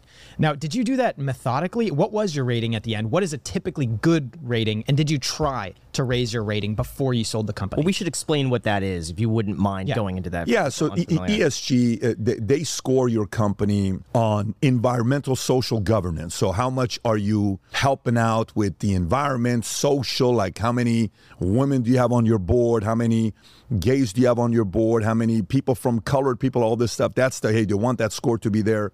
And then how much back are you giving to environment? Just to tell you how pathetic this ESG score is. Is that a government agency? No, not at all. So it's private. It's a private agency funded by some interesting people. There's an organization out there called Open Society Foundation, started by Soros, whom he gave $32 billion to, by the way. $32 billion. You can Google this to see how much money he's given to Open Society Foundation since, I think, 1994. The number is $32 billion. So ESG, you get the score. Here's how pathetic ESG is. The score. Which company do you think has done more for the environment in America? Philip Morris or Tesla? Probably Tesla. Okay. Is what I would say. Tesla has a much lower ESG score than Philip Morris. Philip Morris has A+ rating. What a great environmental, social governance company out there, Philip Morris. Great job, guys. No, it's because Elon Musk thinks the S in ESG stands for satanic. And he doesn't want to buy to the scoring system that these Soros and Finks and some of these guys in the world are doing. And Larry Fink is like, I feel ashamed. I think the word ESG is being weaponized. You do not feel ashamed. You know exactly what you're doing. You're running a company with $10 trillion of assets under management. You're crushing the EFT game. Of course, you're the one that's managing other people's money, but at the same time, you're influencing where that money goes to. You know, it's not like they're doing it. You tell them where the money is going into. Yes, you need some approval, but you get to do the influence. So for me, the ESG side that's a little bit concerning is they are the largest shareholder themselves. Like Larry Fink is BlackRock, State Street, and Vanguard. These three companies are the largest shareholders of 88% of S&P 500 companies. Let me say that one more time. You got 500 companies, S&P 500, 88% of those companies, their largest shareholder of those companies is either State Street, Vanguard, or BlackRock, okay? So whose phone call do you think you have to pick up when they call you? BlackRock, State Street, and Vanguard. Who do you fear if you're the CEO of those companies? State Street, Vanguard, BlackRock. You better answer those calls. Who are you going to hire? You're going to have to hire whoever they're going to want you to hire because you want the high score. So now, let's go to other industries. Department of Defense, Raytheon, General Dynamics, Boeing, Northrop Grumman. 3 out of the 4 top shareholders in almost every one of those companies. Guess which companies they are? State Street, Vanguard, BlackRock. So the commander-in-chief is not who we think it is.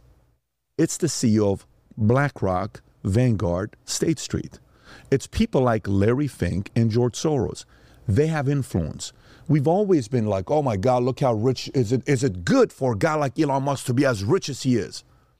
Elon Musk is nothing compared to what these guys are doing collectively together. They have gotten, I don't know how many people that have signed off to the numbers here. I think it's 60, something like that, or 51 people that have signed off to this to be part of this ESG community. They have access to $66 trillion of assets under management. You know how much total money there is in the world circulating? You know the total money? It's around $430 trillion, $440 trillion. They control $66 trillion of the entire world's wealth. When I say control, I mean influencing is what they can do. So when you're seeing some of these companies making the kind of decisions that they're making, you're asking yourself, why would they do such a thing? That is so stupid. You know, right now, if you wanted to go be nominated for an Oscars, I don't know if you guys know the data with nominating for Oscars, what percentage of your employees need to be part of a LGBTQ community, what percentage of your employees, actors, editors, cutters, a percentage needs to be from Native Americans, disability, LGBT, black. If you don't, you cannot be nominated, which means almost every single movie in the history of Oscars that won an Oscar would have never won with today's guidelines. That's how pathetic this is getting right now with the direction they're going to influence what you're going to be doing with whatever company or project you're running. Now, you haven't said this explicitly, but I can kind of read between the lines. If your theory on all of this turns out to be true, is this stuff that you're nervous to be saying online? No, I'm not nervous to be saying online. But we know what happened to other people that potentially had knowledge. All I'm saying to you is the following. Everything I'm saying to you, you need to go do your own due diligence. Type in 88%, S&P 500, BlackRock, Vanguard, State Street. Are you okay with that? That's what you got to ask yourself. For example, there's not a single other phone I want than an iPhone. I've had an iPhone since 2008, okay? I love an iPhone. I love the iPhone, okay? If I look at what a Droid looks like in an iPhone and I use a Droid, I'm always going to come back to an iPhone, okay? If you're Droid, what's the annoying thing about an iPhone person texting a Droid person? Green. Green. Mm-hmm. When you're on a flight, I can't talk to you. Or if I'm creating a group text and you're a Droid person, you screw the whole thing up. Do you know I often think about not adding the Droid person in the group text I'm sending because you're annoying me. I can't communicate with you. So watch this. They're now 58% of market share is this. The monopoly law in America is 50%. We don't have another phone company that's competing with these guys. I was a diehard Nextel person. I love the Nextel. The Nextel BlackBerry that they had was phenomenal. You know, the old Nextel, you guys are too young to remember, but there was a Nextel BlackBerry. We need somebody to want to compete with this. We need others to want to compete with this. So if it doesn't concern you, don't do it. But if you have three companies that have influence in 50 different industries, that ought to be something we should be concerned about. Okay, because they're going to be around for a while. A president's going to come in 1 term, 2 term, 8 years. There's not a lot they can be doing. But these guys are going to be around for decades. But for your own personal safety, you're not nervous about saying any of these things that are potentially? No, I'm not. I'm not. Not for my personal safety at all. Who do you think is the most powerful man on the planet? Some of those names I gave, I don't think it's the president. I think president is one of them. I think the people that run any of the virtual governments, they're for sure one of the most powerful men on the planet. Facebook, Zuck is on that list. You know, Elon is now on that list. I think the Google guys are more low-key, but they're also on that list on what influence they have. Bezos is on that list with the control that he has. But it's the Finks, it's the Soros, his son Alex, that's going to take over. And then next comes some of these guys that are the media moguls. You know, Rupert Murdoch is still on that list. It used to be Ted Turner, but Ted Turner is not running CNN anymore. When they sold Time Warner, they screwed him over. He should have kept running that organization. That man would have been the most powerful man in America, if not a top 5 powerful man in America. But yeah, these are some of the names you have to be really, really careful with. And by the way, think about how most people learn. What do you think most people learn about Oppenheimer? How do you think most people for the first time ever learned about Oppenheimer? You think they read a book on it? You think they went and studied Oppenheimer? You think pre the movie coming out, if you ask the average person who's Oppenheimer, they're like, man, is that a beer from Germany? What is this? No, no, it's not a beer. It's a guy that it's the nuclear bomb and Einstein. No way. Yeah. Most people learn about Oppenheimer through what? A movie. Right. Most people learn about Howard Hughes through what? Movie. Most people learn about, you know, a lot of these stories of people through movies. So you got to also put a lot of influence of these people that are making the movies and how they're feeding the messaging and persuading the younger generation that's too lazy to go read their own books because they're too much on TikTok and Instagram. So universities for people after they're done with high school and college, it's movies. So media's got a lot of influence. Whoever's telling the story has got a lot of influence over people. So you got to also give some kind of power to the people that are telling the stories. Couldn't that also be social media and what they decide to push and how their algorithms rank content? Virtual governments is what I said. You know, the virtual government to me is Zuck, Facebook, you know, Twitter, all those guys. They control the algorithms. You know, RFK just sued Google yesterday and YouTube for censoring him.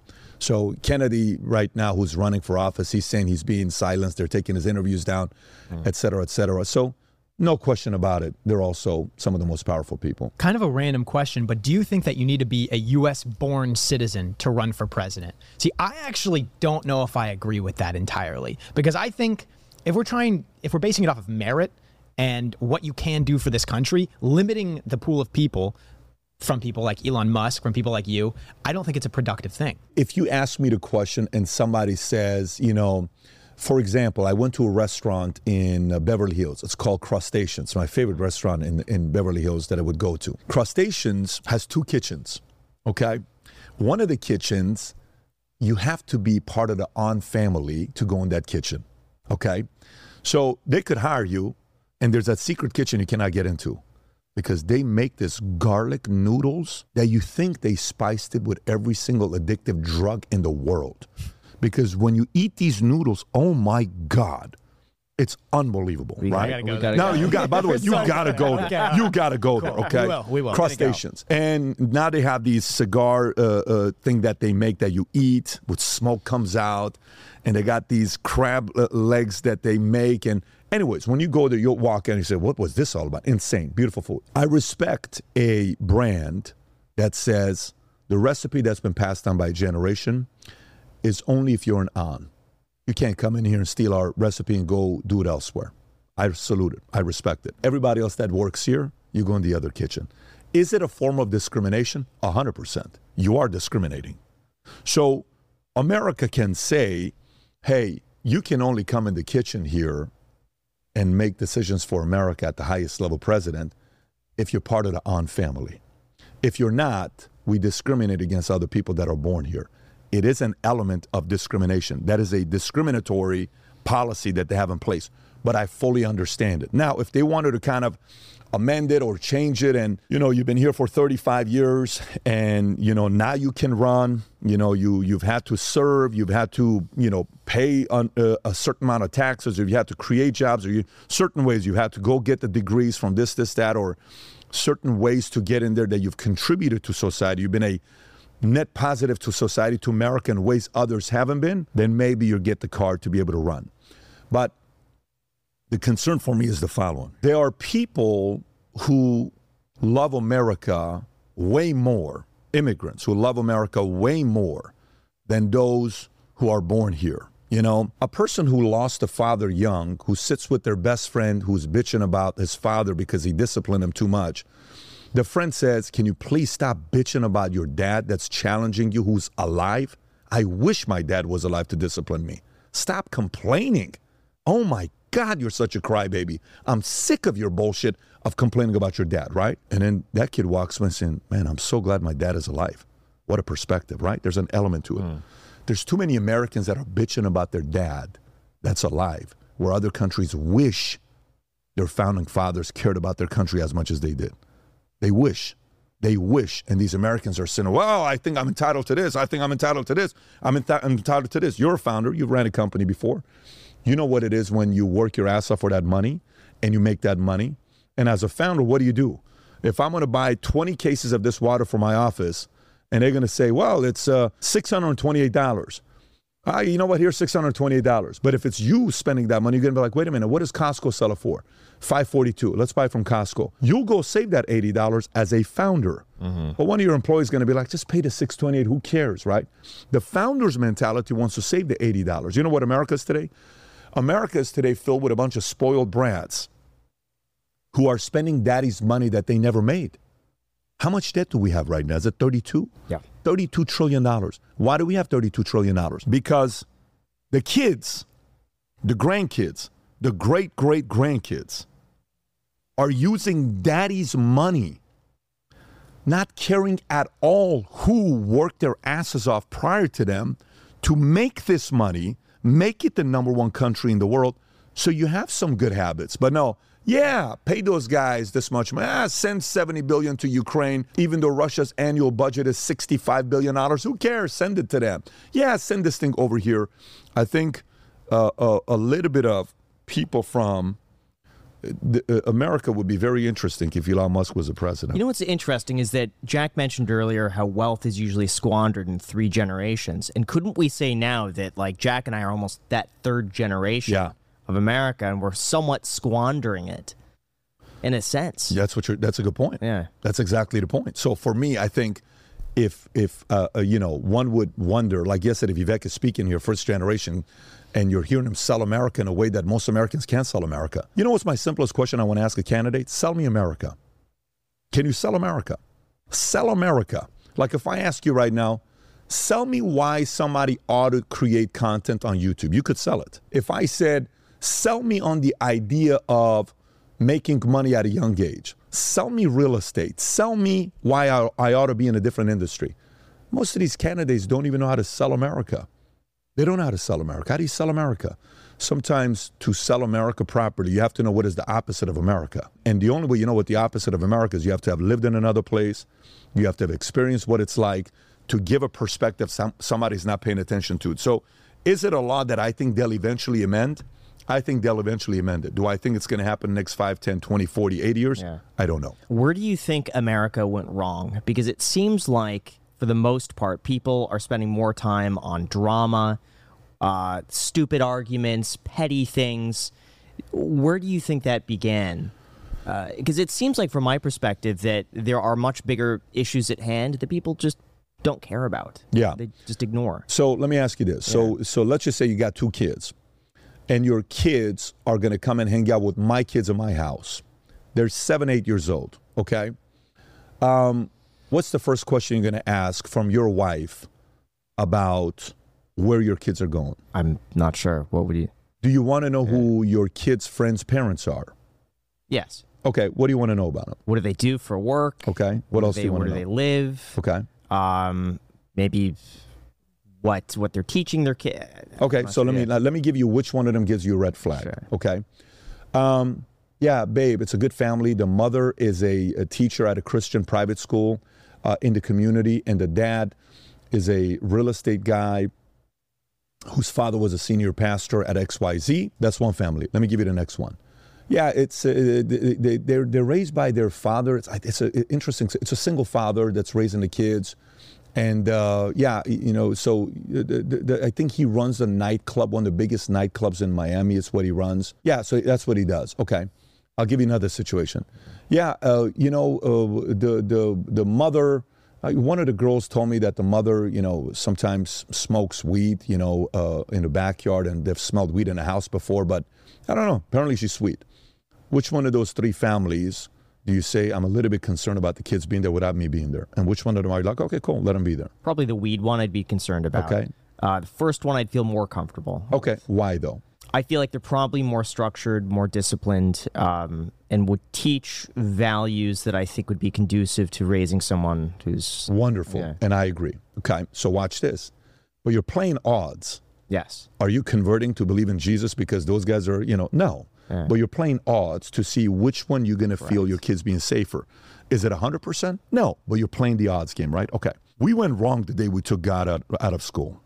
It's just period. We went wrong. Kids standing up praying, I pledge allegiance to the flag of the United States of America and to the republic for which it stands, one nation, under God, you know, invisible. We went wrong when that was gone. We went wrong when it's like, hey, let's wake up. Heavenly Father, thank you for this. Thank you for this. Please give us the, you know, thank you for the nourishment. And today, allow me to stay focused, to study and learn and get better with the teachers. Okay. There was nothing wrong with that, with us praying. Woodrow Wilson kind of messed it up a little bit. But taking God out of school was a big mess. Not because the fear was, well, I don't want my kid to be a Jesus-loving person. That's not it. There's the fear of God plays a very big role. One of the reasons why I didn't do, you know, as a kid, I did a lot of stupid things, and I, you know, wasn't a kid that, you know, you would have wanted your kids to be around. But if there's one thing that worked, even though I didn't believe in God, I was afraid of God. Because my mother would say the one line, hey, listen, you can lie to me. You can get away with me not finding out what you're doing. But trust me, everything you do wrong, God is watching you. She probably said that to me a couple thousand times. So every time I was about to do something wrong, my mom's not going to find out, but God is watching, right? The fear of God prevented me from doing a lot of bad things. A lot of kids are the same way as well. Now, some people will say, well, that's exactly why I turned out so messed up, and I have anxiety and panic because there was the fear of God, right? Okay, fine. You can go and complain and bitch about your parents putting the fear of God in you, but I think it's more good than bad. So if we're playing the odds game, taking God out, massive problem. Massive problem. So think about this. You don't believe in God. You believe in God, but you don't have a God where it's like you don't Jesus or Christianity or any of that stuff, right? Okay. So if you have to choose which of the two things to put in school, and you have to have one of them, which one will it be? You ready for this technical question? Yeah. Would you rather have your kids have to learn about God and pray every morning and to pledge allegiance to the flag, but they don't get LGBTQ learning, you know, all the different sexes and all that stuff? Or would you take God out of school and add they have to learn about what it is to be gay, lesbian, bisexual, queer, trans, and they have to know at an early age because it's part of us being free and not being discriminatory? Which of those two would you want your kids to learn about, and you have to give up the other one? I feel like there has to be a balance because you don't want to be oppressive, or let's say your kid is gay. You don't want them to feel like they can't be accepted and they can't be themselves. But at the same time, there's got to be some sort of structure. You got to pick one of them. You got to pick one of them. Come on, Grant. I don't know, man. Okay. I don't. So that's a problem. But that's a problem. Yeah. And the reason why that's a problem is the following thing. Are you gay? Me? No. What do I need to do to convert? Yeah, I'm listening. What do I need to do to convert you into being gay? I don't think you can. You don't think I could convert you to being gay? I don't think so. Okay. Yeah. So let me ask you this. Who converted you into getting a real estate license? I did. Who influenced you though? How did you learn about real estate? Saw a TV commercial for $1 million listing. Perfect. And that kind of got in my mind. And you were influenced to be a realtor. You weren't born with wanting to be a realtor. Correct. Bingo. Yeah. Did you get it? Let me explain to you what I mean by this. Sure, please. So, stats came out that shows which generation is the gayest generation of all. That's part of the LGBTQ community. Do you think you care more about what I think at this age or when you were 14 years old? Definitely 14. No problem. Me too, right? So, do you think it's easier to convert you in a way of thinking at 14 or 33? 14. Of course, right? Okay. I became a Christian because somebody talked to me about it. I got into insurance because somebody influenced me to get into insurance, okay? I got into bodybuilding because I was influenced by Arnold Schwarzenegger. I went to Santa Monica Community College because I was influenced because that's where Arnold went. Influence. Somebody influenced you, right? Mm. 4 generations, 5 generations. Traditionalist. You got the boomers, millennials, Gen X, and you got Gen Z. You ready? Traditionalist, 0.8% of are gay. 0.8% of traditionalists are gay. Boomers, 2.6%. Then you go to 5%. Then you go to 10%. You know what percentage of Gen Z identifies as LGBTQ? 21%. 21%. So who do you think cares less about what you and I think, traditionalists or Gen Zs? Traditionalists. You think if you and I are 70 years old and we're gay, do you really think you and I care about what other people think? What do you think? No. You're coming out. You ever seen a grandma or grandfather drop F-bombs and it's like, get your butt out of my... Because that, you know, listen, I'm 10 years away from living and dying. Like, I don't give a shit what you think about me. But if 21% of Gen Z is gay, they're being influenced just like you were influenced to be a realtor, just like I was influenced to go into SMC. Influence. That's a problem. So the fact that you, a very smart guy, a super successful guy at your age, cannot tell the two apart, that means you're not really putting a lot of thought into what's going to influence who. Because God, faith, that's going to influence you to do what? Completely different thing. Don't you think that some of that, though, is a bit of that overall people are on somewhere on a spectrum? And if you're, let's say, a 2 out of 10 or a 3 out of 10, that maybe you're more open about that, whereas in other generations you weren't. And perhaps it's somewhere in the middle. No, I think LGBTQ is a religion. And you choose which religion you want to be in front of your kids. Okay. You choose, if a person is gay, you're eventually going to be gay. You're going to be gay. You're not going to be, if you're going to do what you're going to do, like, for example, I thought about, I interviewed a guy who was a negotiator, FBI agent, who would sit down with people that killed, that were, you know, murderers that killed their own family members. And I said, so what gets somebody to get to the point of wanting to do something like this? And he explained how there's a difference between what you're born with, what's your influence with, and then to take the action, right? There are some people that are born who are dark human beings, period, that they enjoy it. They're born that way. You know, if you look at the Iceman, I don't know if you've ever seen interviews of the Iceman. Have you ever watched interviews of Iceman? Yeah. That guy is cold, and he enjoyed what he did. What percentage of the world is like that? What would you say? 0.1%? Okay. So are we going to say, no, you know, he was influenced to be that way. There had to be a darker person in his life to get him to be that dark. No, he's born that way. Okay. Are some people born gay maybe? Maybe. Okay. But if we take 1,000 gay people, what percentage of them are gay because they were born gay? What percentage of them are gay because they were influenced to be gay? Or life influenced them to be gay? That's a real question we have to talk about. I understand it's a very uncomfortable thing. I think it would be just attraction. Who are, like I am attracted to certain people and a certain type. I'm not attracted to another type. No problem. So I feel like that would be the same thing with gender. It's like if you're attracted to men or women, that would be... Graham. Yeah. Do you think you need to learn how to give a blowjob to another boy at 11 years old? No. That book is in schools, recommended teaching by many teachers in America. Do you think that's a problem? Sure. Do you think it's a better usage of my time to learn how money works? Yes. Or how to please another boy at 11 years old? Right. So then you have to decide your values and principles between the two. I think these values being taught to kids, are kids typically more liberal or conservative? Liberal. Liberal. Are you kidding me? I'm all liberal. Like, let's try drugs. Let's try this. Let's break the law. Let's break this. Hey, let's sneak into the swimming pool and have the cops chase us. Hey, let's test this out. We're liberal, right? Mm-hmm. So We don't need to teach more liberal policies to kids. They're going to do shit. We're going to do stuff. We need to balance it out with what? With this, okay? So now watch this. Do you think rich, greedy people who have a lot of money, do you think they need to be taught more conservative stuff or more this stuff? Liberal stuff. What do you think? Do you see how this is working out? So to me, it's the other way around. I think we've mixed it up. So be understood. This guy's 28 years old. He's gay. No problem. I got plenty of gay employees. I have plenty of lesbian leaders in my company, plenty of them, and see how my relationship is with them.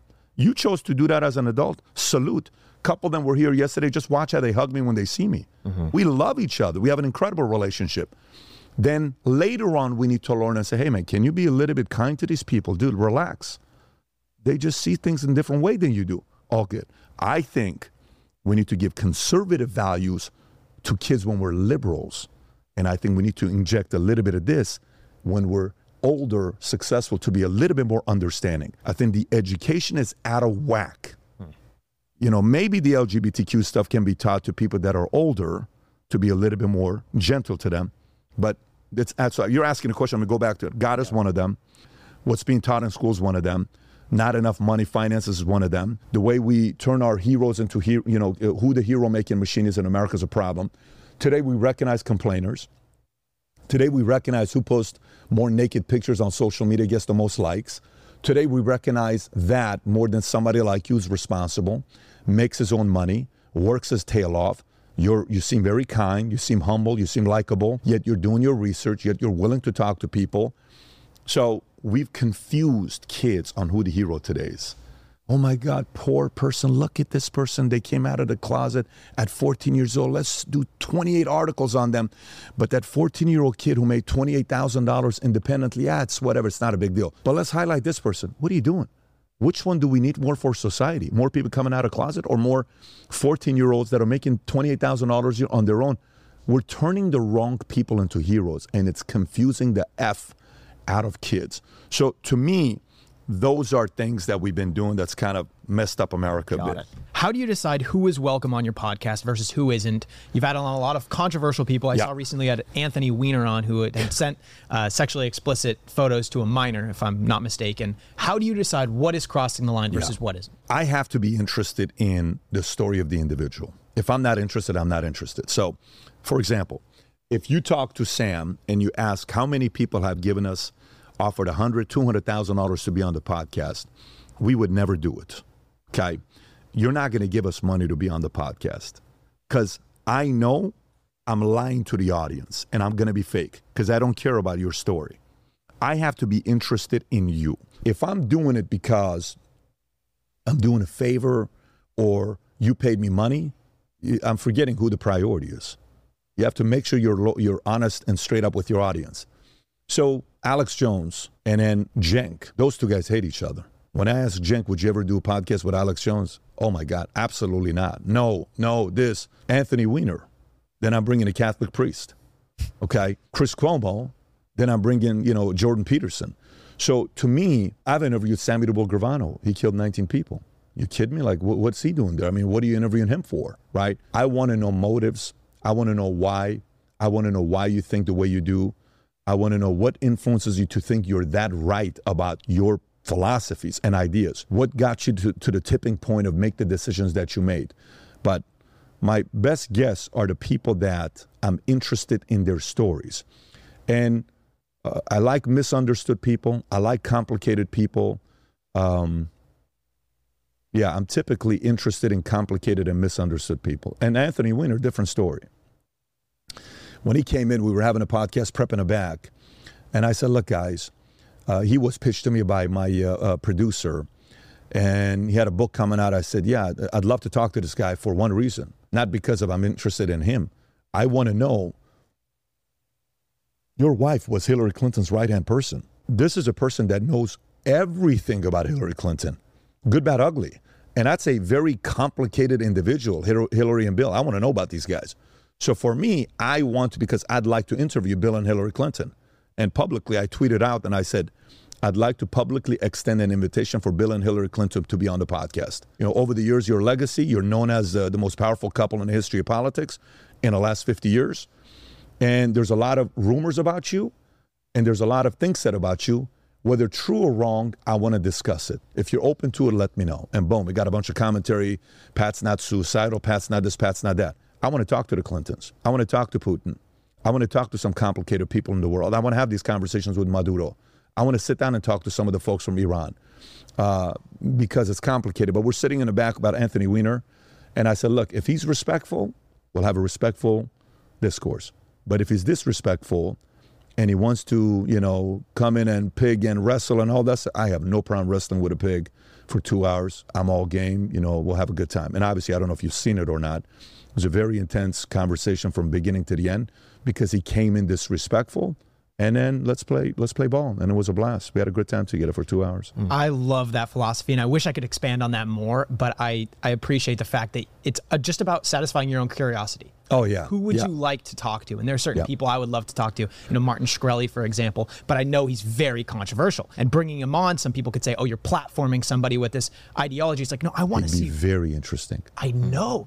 He'd be very interesting. Yeah. But I am concerned. I would watch it if you guys did it. Okay, we're gonna try for it. We're gonna I would watch it if you guys didn't. Yeah. But I think he could be a very misunderstood person. But having him on and are you kidding me? You know what things he can teach about big pharma? Yeah. You know what things he can teach about how if he was able to charge it for $5,000 or whatever he was doing, what can he leak about? What about the patent laws? There's so many different good questions to ask a guy like that. Where do you draw the line in terms of your guest? Is there a guest you would not choose to have on? I'm trying to think who I would. Like, give me an idea of who. Give me a name. White supremacist, for example. Oh, and I'm not interested in that. You know, a full-blown like a KKK, the hat on all of that. I'm not interested in that. I'm not interested in that. Who else? Ask me who. Guys, I've had a lot of people that people would say you should never have that person on. Every time I have a guest politically, the other half is upset with me. Every time. Like, I can't believe you had him on. I can't believe you had him on. But now we've had so many people from left and right on that they're both eventually they're immunized. They're like, listen, this guy's going to have him on. We can't tell him what to do. Say like a cartel leader. I would have him on, absolutely. Really? Absolutely. I would interview, I would absolutely interview cartel. Are you kidding me? You know the types of people I interviewed in the mob cartel? Those are some of my favorite videos of yours, by the way. And I love those interviews.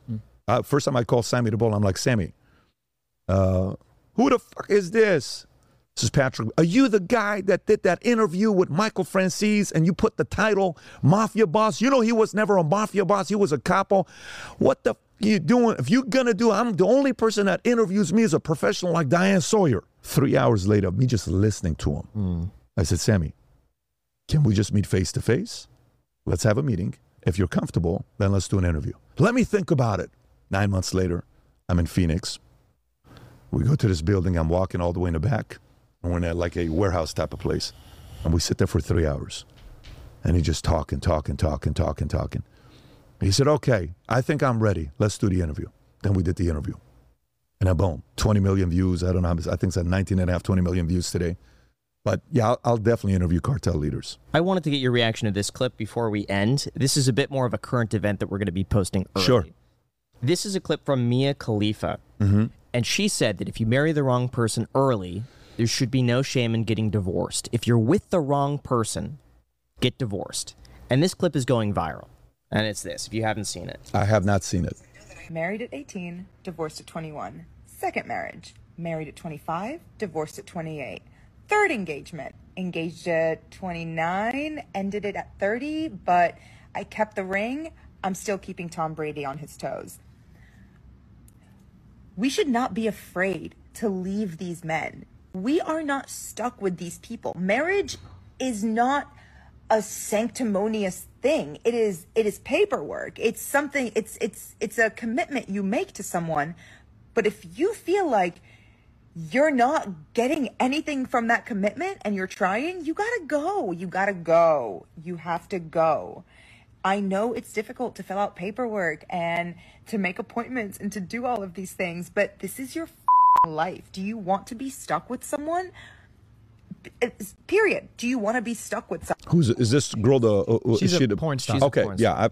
It depends on what she's saying here on a couple different things. One of the most important books I read on relationship was 101 Questions to Ask Before You Get Engaged. I read this book, and the woman I thought I wanted to marry was like, "No, that's not what you're looking for. You want this." Like, wow. Out of the 101 questions, like 54 of them were important to me. So then I was talking to four girls at that time. I gave them all the books. And I said, I need you to read this book and let's have a meeting together to go through the answers. I knew three of them wasn't going to work out. My wife and I had a 6-hour meeting with that book. And then I'm like, okay, cool. Let's date for a year and a half. Then I'm going to marry this girl.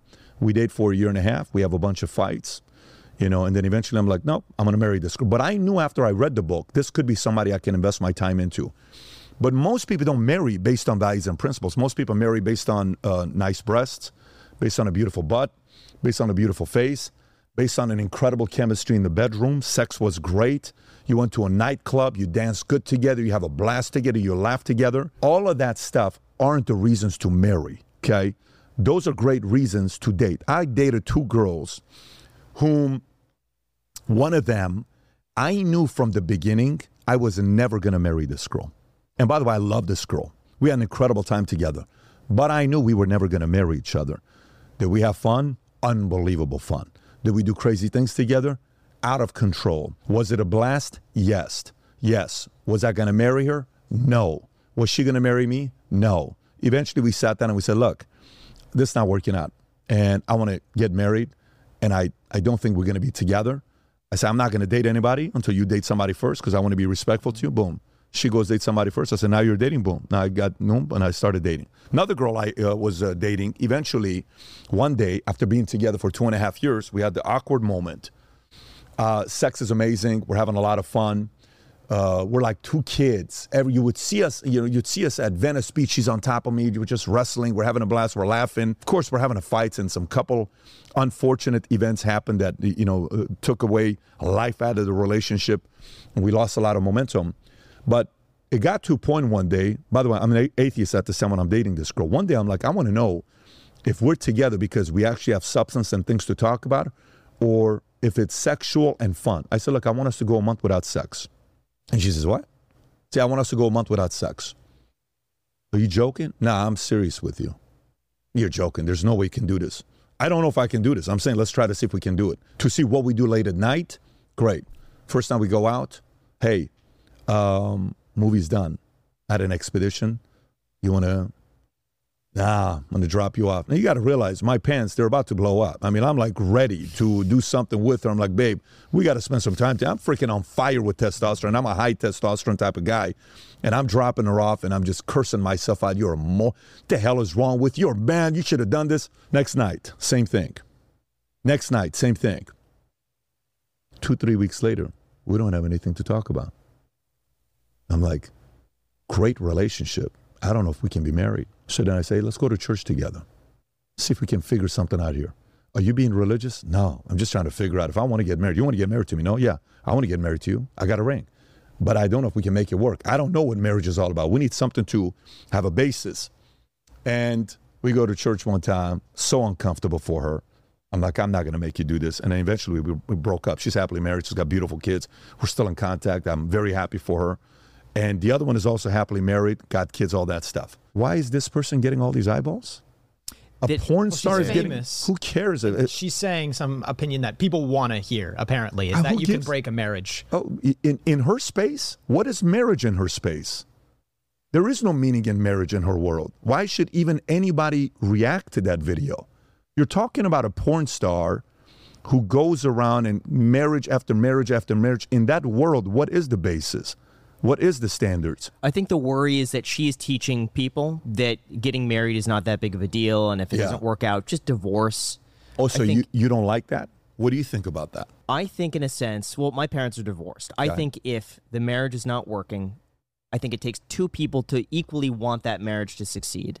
And I feel like if one person doesn't, or if one person has checked out, one person gets addicted to drugs, and there's nothing that could be done, I think there are circumstances, or cheating, I think there are certain circumstances where divorce, I think, is the right choice for people to separate. So do you think she is potentially influencing others to leave their husbands? Do you think she's potentially doing that? Yes, I do. You do? Got it. To a certain degree. Got it. And do you think that's bad to influence? I think if someone's influenced by that, they probably shouldn't be together to begin with. So, but I think, do you think she's also influencing some other girls to maybe not be doing the stuff that they're doing, and now they're leaving their husbands and be reckless. Who cares if marriage doesn't work out? Go have your fun, live your life. It's about you. Do you think she's influencing some young girls to ruin their lives? Yes, possibly. Possibly? Yeah. Graham, you're a smart guy. It ain't possible. Yeah. She is. Sure. He's a diplomat. Okay, he is a diplomat, but he's kind of getting in his own way instead of just being straight up with it. You know you're right. It goes back to my point, okay, where the wrong people are becoming heroes, and they're influencing and converting and baptizing younger generation to live dumb lives. That's the problem. Mm. We are turning the wrong people into heroes.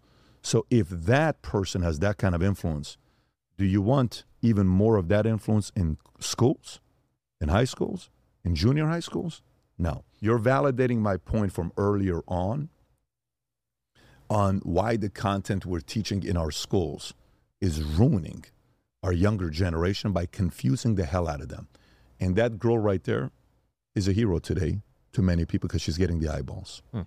She's not, now, what would happen if she all of a sudden came out and she says, I've lived a terrible life. I've made a lot of dumb decisions. I've been selfish my entire life. I've changed my life. I'm now going to church. I found God, or you want to live a different kind of a life. I'm no longer drinking. I'm no longer smoking. I'm no longer doing drugs. I want to figure out a way to be a mother one day because I want to invest into something that's got high rate of return. And I want my daughters to be proud of me. I'm not proud of my past, but I want to change, and I want to set the example for my kids to know that even a person like me one day can choose to change, so can others. There is an element of hero-making machine in that story. We need more of those stories, not these types of stories. Thank you for being so gracious with your time as well. This has been absolutely incredible. And thank you for your generosity. You invited us last night to this amazing event. I mean, that was incredible with Vivek.